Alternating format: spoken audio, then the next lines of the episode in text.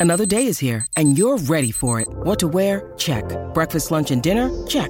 Planning for what's next and how to save for it? That's where Bank of America can help. For your financial to-dos, Bank of America has experts ready to help get you closer to your goals.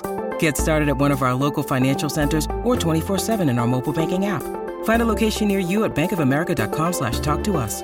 What would you like the power to do? Mobile banking requires downloading the app and is only available for select devices. Message and data rates may apply. Bank of America and a member FDIC.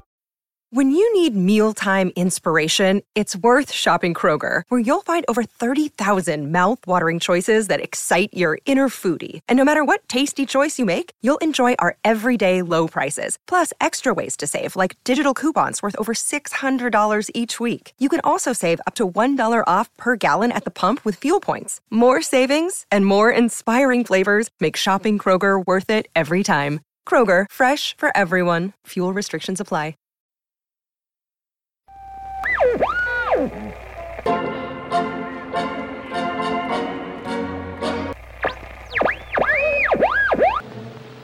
The fateful moment has arrived, and here they are in the ring.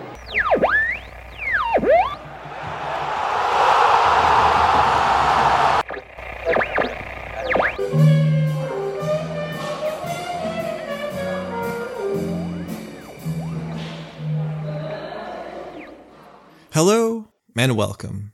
My name is Devin, and this is the History of Sport, the podcast where each episode we dip into that incredibly long history for a short story. Something in and around the big wide world of sports. Sometimes more concerned with action on the field, sometimes less so. This one will have quite a bit about the events on the field, or in this case, in the ring. Though we are some way from getting any sort of ring and rule set that you would recognize. Today, we reach back to the 18th century for a glimpse of what would come to be, but was not quite yet, the sport we know now.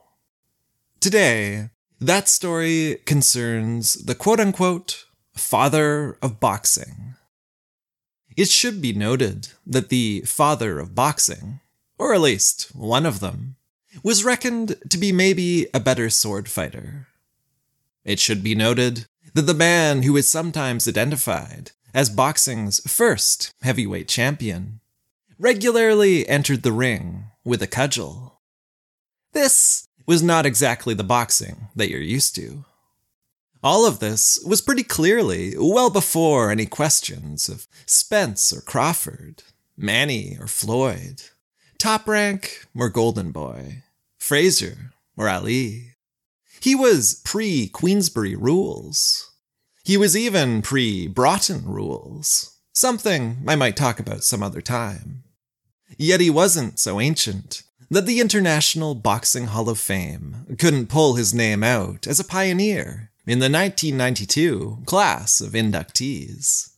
They're joining more modern names like Ken Norton, Max Schmeling, and Alexis Arguello.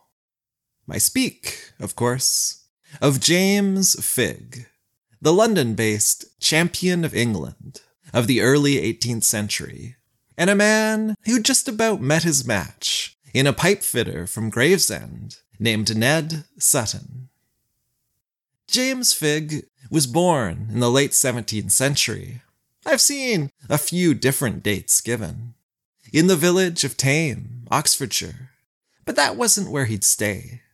With his combat prowess, he soon drew the admiration and patronage of the Earl of Peterborough, a noted betting and all round sporting enthusiast, and was brought to London to make his name. There, he would draw students and spectators to his academy, Figg's Amphitheatre on Tottenham Court Road.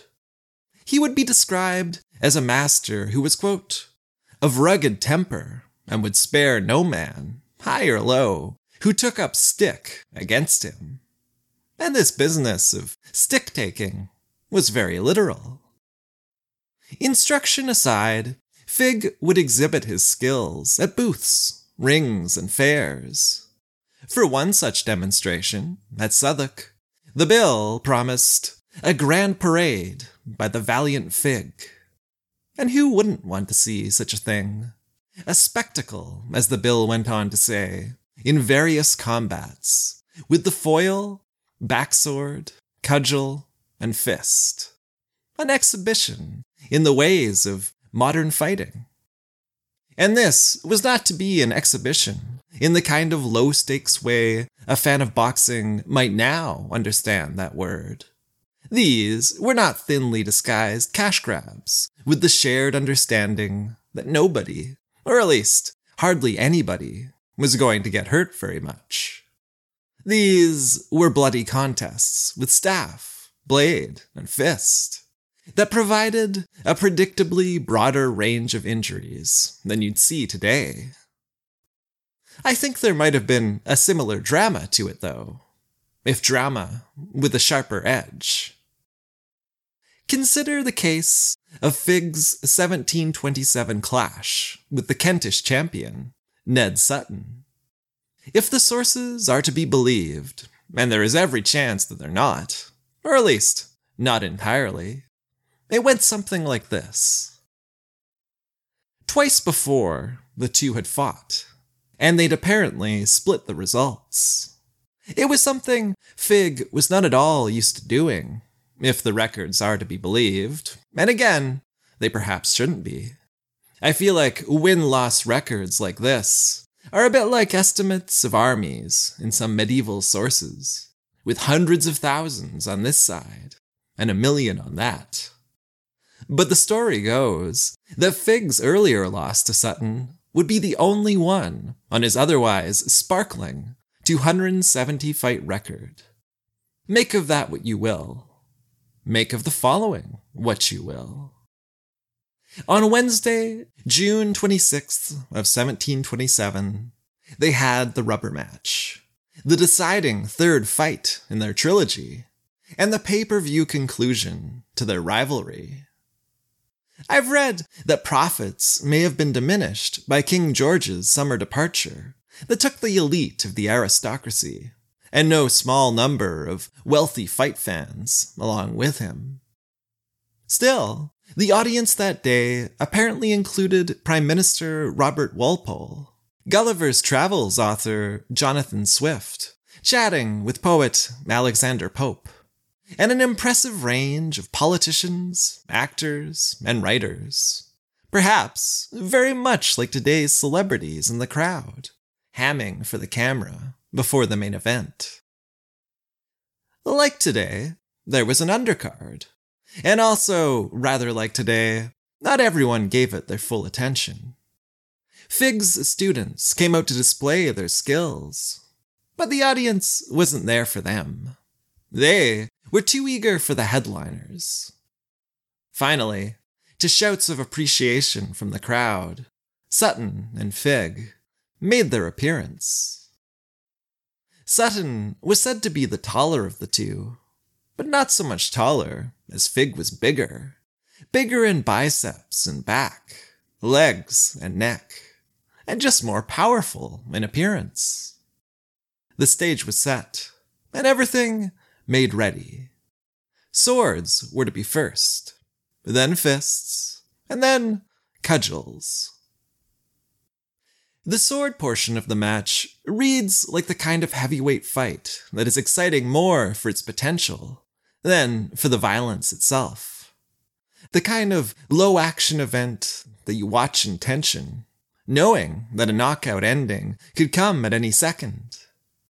Sometimes that anticipation can be the real source of the enjoyment, not so much what's actually happening in front of you right now, this second.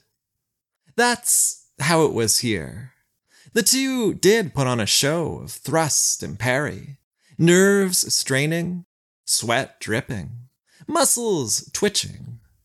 But not a blow landed, not a touch made. For 30 minutes, they were said to have put on a wonderful display of skill. But then, as now, that wasn't always what the audience was there for. There was not, it was said, much there for most of the spectators to enjoy. Not at first. But the fight picked up. To the appreciation of the crowd, it opened up. The blades clashed and broke. Figs was forced back into his arm, cutting it open. Not a point scoring blow. Fresh swords were brought, and quickly Figg found success. He feinted his way in, found an opening, and slashed across his opponent's shoulder. It was not a bad cut, but enough to give him the victory in the first portion of the event and earn the enthusiastic applause of the crowd. For a half hour, the fighters rested, while the audience passed around cakes, breads, and ale. Fists were next. Bare fists, naturally. Sutton is the aggressor here in the early moments, with Figg keeping his distance. Maybe he is just letting Sutton lose a little steam. They're looking for openings, and in eight minutes in, Figg thinks he sees one. But he's wrong and overcommits, and Sutton slips inside to lock hands around his waist. Figg is hoisted in the air, and after raining punches on his opponent's back, is dumped at the feet of the referees. The round, then counted by falls rather than sections of time, is over. He leaps up and they begin again. Next round, it's Sutton's turn to fly, with the Gravesend fighter victim to a cross buttocks throw and sent crashing to his back. He is shaken, but once rested, able to continue. In the third, Figg goes back to his striking. But like in the first, Sutton is too quick, too skilled to be hit. The round ends with a frustrated Figg closing in for another successful throw, though not so impactful as the last. The fourth round brings a change in momentum. Sutton is on the offensive and lands a staggering series of punches to Figg's head. He's got him stunned and pushed back to the edge of the stage. Then, and I'm really hearing Max Kellerman here, talking about Andre Ward, maybe to Andre Ward, about the importance of finishing to the body. And then Sutton lands a final shot to the torso that sends his opponent sprawling off the edge. Figg is caught by some men in the audience who heave him back up on his hands and knees. And it's time for another quick rest. It's 15 minutes this time, and there's a re energizing drink of port for the fighters. A bottle having been sent down by a helpful audience member. The fifth and sixth rounds would decide matters.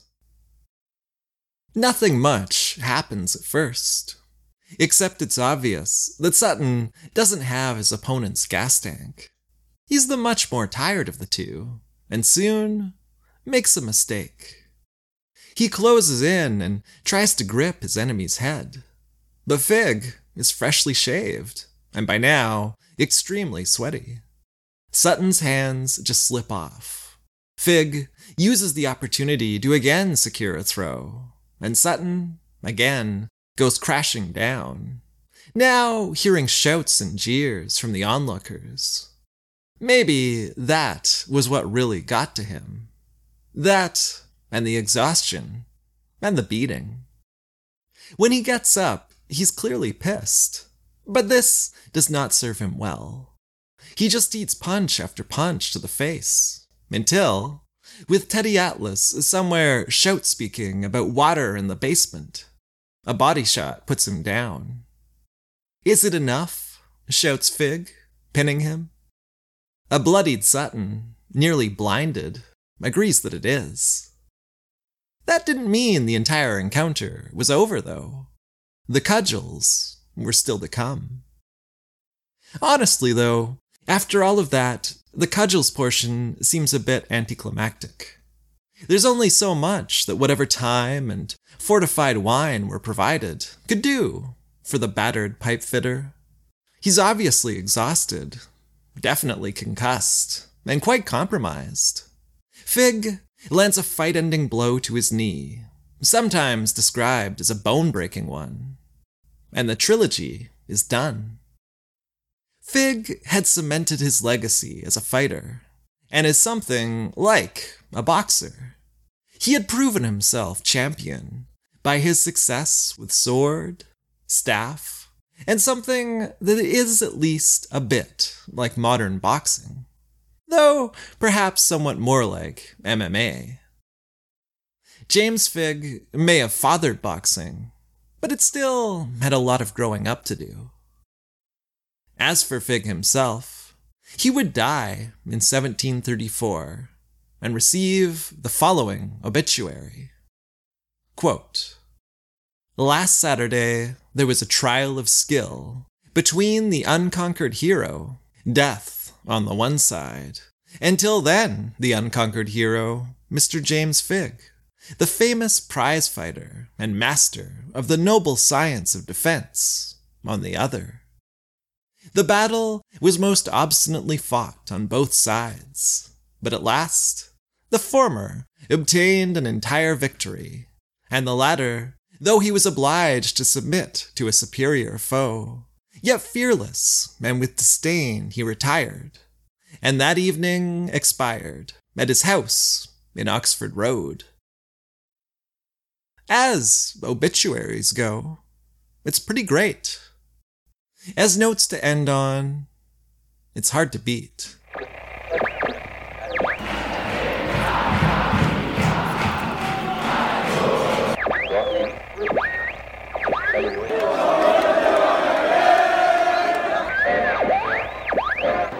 Everyone is tense with excitement.